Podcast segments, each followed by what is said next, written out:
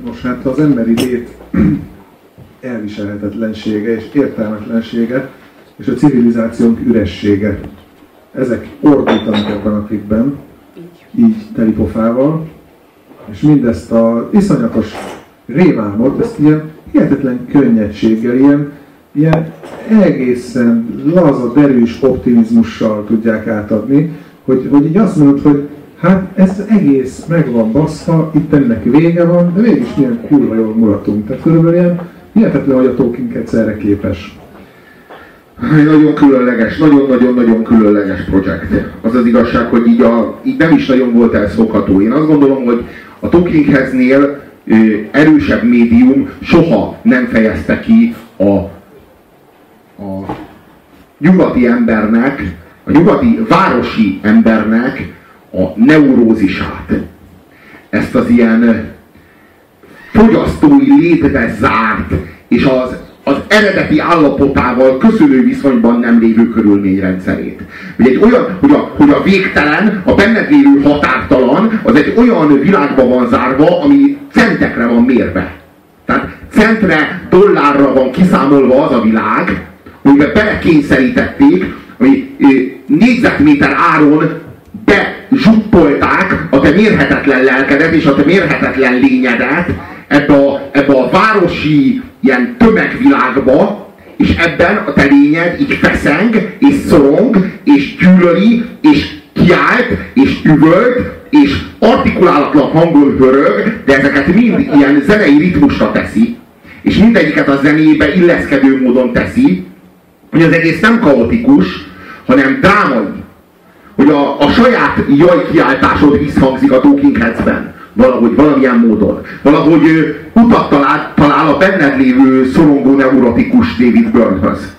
Igen, de ami, ami mondom, feltétlenül lejön szinte az összes Talking Head számról, hogy, hogy nem veszíti el a lélek jelenlétét, szóval egyszer sem fordul ez az egész sírásba, hanem hihetetlen optimista, hihetetlenül. Nem ad semmilyen, hát jó, mert például volt a, hogy hívták azt a szart, csak elfelejtettem a nevüket. Na mindegy, volt valami zenekar a 90-es években ilyen industriális, kegyetlen metalfélét játszottak, és akkor ott a, az énekes az annyira kiborult egy ponton a nagy lemezen, hogy, hogy a szám végére elsírta magát, és akkor a szám utolsó fél perce az egy zokogó férfi ember volt, ami elég, elég kemény érzés. Jó, de közben meg szerintem nem ez a dolog.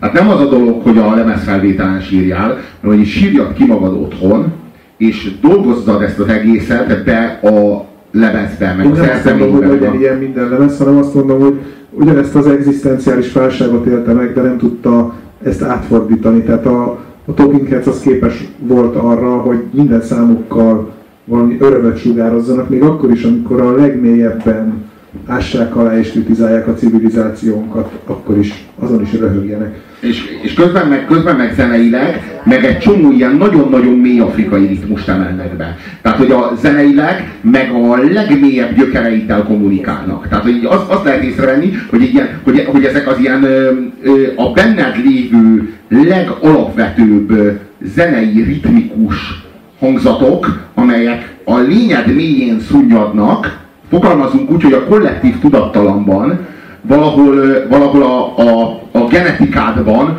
ott, ott szunnyadnak ezek az afrikai hangzatok, valahol a, a, az átörökített géneknek a mélyén, és ezeket tudja feltölteni azokkal az éppen aktuális, és éppen nagyon-nagyon átható és nagyon-nagyon csontvelőig hatoló tartalmakkal, amelyek, amelyek így közösen egy olyan robbanókeveréket alkotnak, ami ellenállhatatlan. Hát és az ő stílusukat sem egyszerű meghatározni.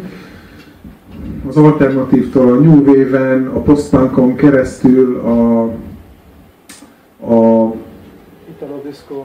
Ska, nem, Italo Disco pont nem volt, Ska, aztán ez az afrobeat, amit Robi mondott, amikor lett valami afrikai dobosuk, akkor ez így átvette az irányítást, abszolút hogy így egyszerűen így, mint egy vírus megfertőzte őket, aztán world musicba is elmentek, És az előző számban a, a, abban például az a, az a doppergés, az az ilyen igazi huszáros menetelés, valamilyen harci induló így 1850-ből, vagy nem tudom, amikor összecsapnak a déliek meg az északiak, és egyáltalán nem lógott ki belőle, nem érezted azt, hogy most egy történelemkönyvben vagy, hanem hogy ez egy popzene. De ahogy ezek a klippek meg vannak alkotva, tehát ahogyan az emberünk, a hősünk hajszolja a bevásárlókocsit. Tehát így menekül előle a bevásárlókocsi, és ő szalad utána, és nem éri el. 85-ben, 85-ben mit tudtunk még a fogyasztói társadalomról, nem? Éppen kötöttem a piros nyakkendőmet, és tanultam a úttörő 12 de büszkén, de büszkén az a szörnyű.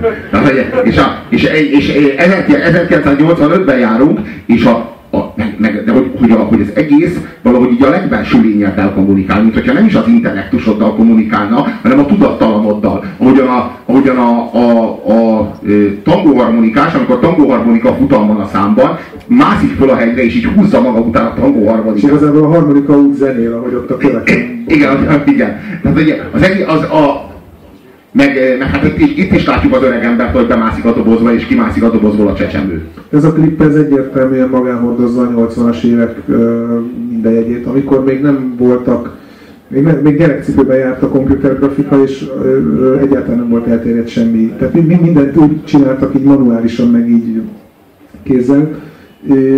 Egyértelműen nekem a Genesis vagy Peter Gabriel ugrik be, főleg a végén. Ja, ja, ja, ja, ja. de, de egy... ja, a Sledgehammer. Igen, igen, igen, egyértelműen.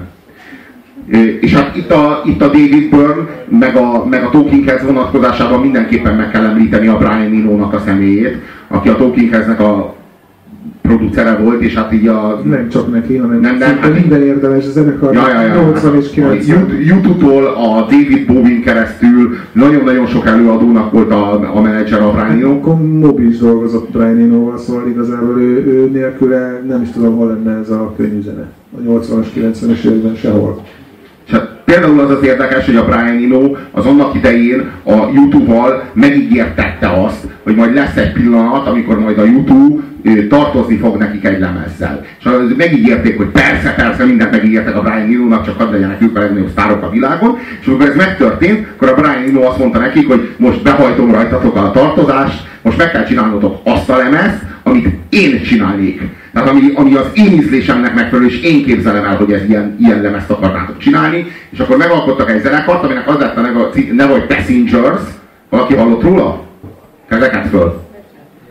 Egy, egy ember, igen.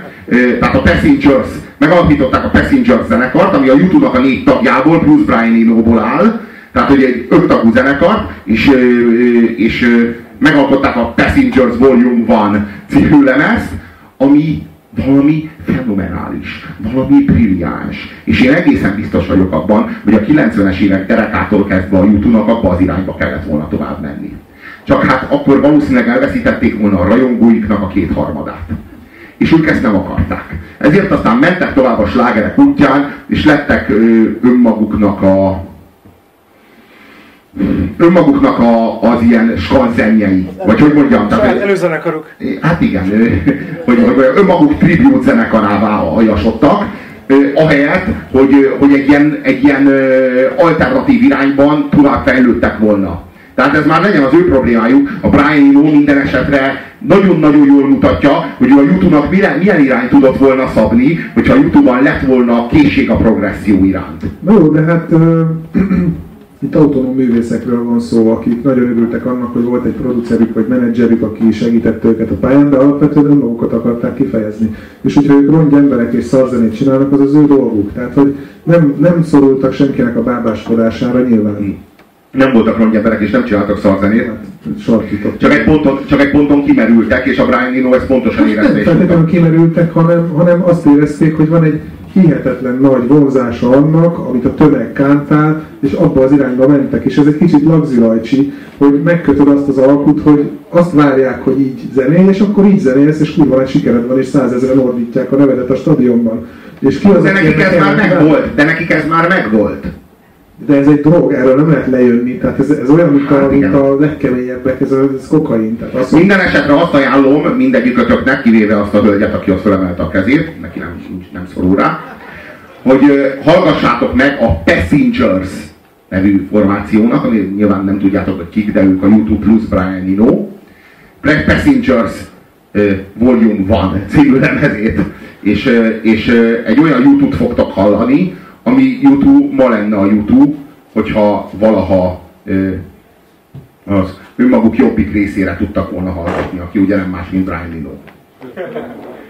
Nos, akkor valaki szeretne vitatkozni esetleg? Nos, akkor ebben az esetben azt javaslom, hogy hallgassunk, hallgassunk meg egy számot, méghozzá egy live actet, mert hogy a Talking Headsnek van egy olyan előadása, amely vetekszik az albumverzióval, és az a Slippery People című számuknak az, az egyik élő feldolgozása, ami legalább olyan jól szól, és legalább olyan jól hozza át a, a, a produkciónak a, a színpadi húzását, mint amennyire az a kilencedik helyünkhöz méltó.